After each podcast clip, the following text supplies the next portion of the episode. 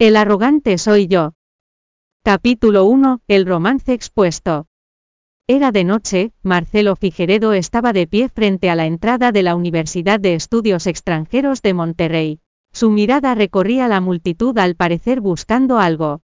El ramo de rosas rojas frescas que tenía en las manos llamó la atención de muchos estudiantes, sin embargo se apartaron con miradas de desdén al ver su aspecto desaliñado. A sus ojos pertenecía a los pobres perdedores, a pesar de las hermosas flores que llevaba en las manos. No podía cambiar el hecho de que tenía un aspecto pobre. A él no le importaba lo que los demás pensaran de él, lo único que le importaba era encontrar a esa persona familiar, en medio de la multitud. Para el Día de la Niña de ese año Marcelo había comprado minuciosamente un colgante de oro puro en el que casi se había gastado el sueldo de todo un mes solo por una sonrisa de satisfacción de ella. Mientras ella fuera feliz, él sentía que todo valía la pena. Frunció el ceño cuando la multitud empezó a dispersarse, se sintió incómodo cuando se dio cuenta de que la persona a la que quería ver aún no había llegado. Recordando su intención inicial de querer darle una sorpresa, se abstuvo de su impulso de llamarla. Justo cuando estaba dudando escuchó unas risas sonoras, procedentes de la universidad. Ja ja ja Ricardo detente hay mucha gente aquí. Marcelo se alegró al oír la voz, y se apresuró a darse la vuelta. Sin embargo, la escena que tenía delante le impactó como un rayo. Un hombre y una mujer salían de la universidad.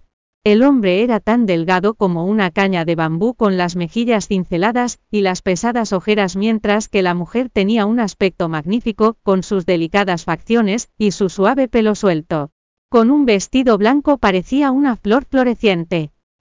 Los dos caminaban muy juntos con la mano del hombre alrededor del cuello de ella, la mano de él se deslizó despacio por el cuello de la blusa de ella mientras reía con lujuria.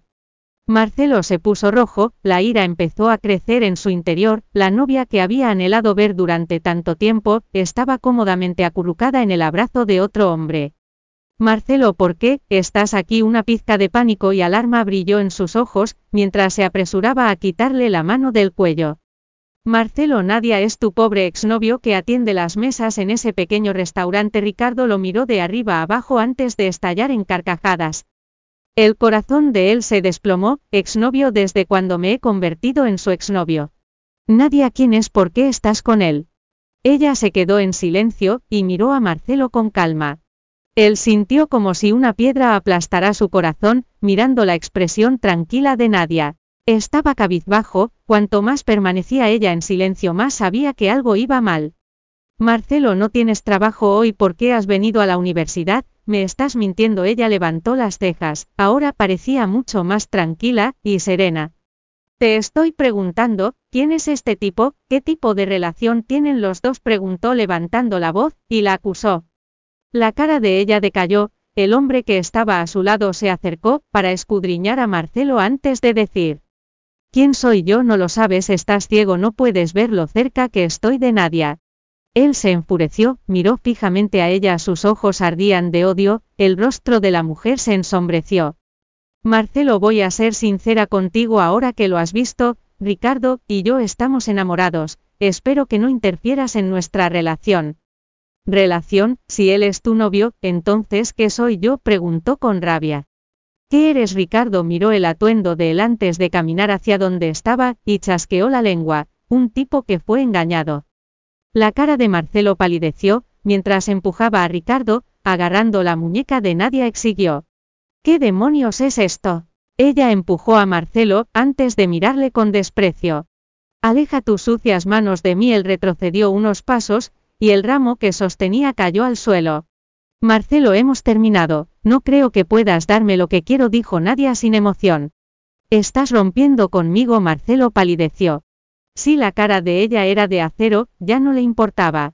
Si no puedes proporcionarme la vida que quiero o darme felicidad, ¿por qué debería seguir contigo? Mis amigos recibieron teléfonos inteligentes y artículos de lujo para sus cumpleaños.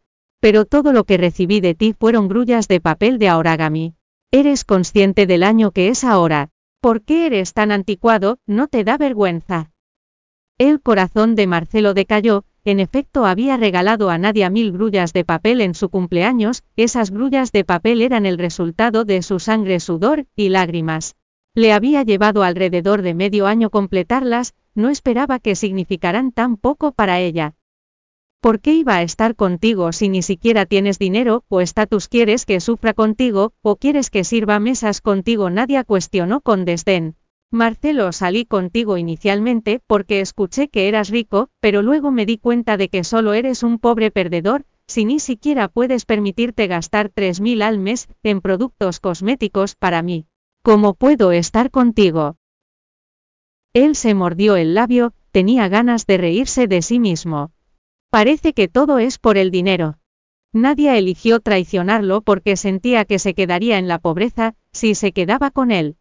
Él nunca hubiera imaginado que eso iba a terminar así, nunca se hubiera imaginado que ella fuera alguien así.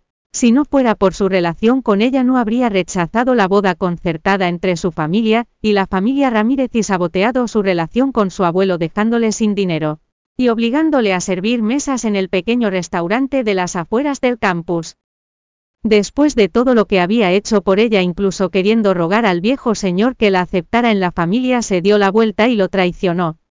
¿Qué no te parece bien Ricardo? se burló de Marcelo, y le empujó los hombros. Deja de hablar tonterías aquí.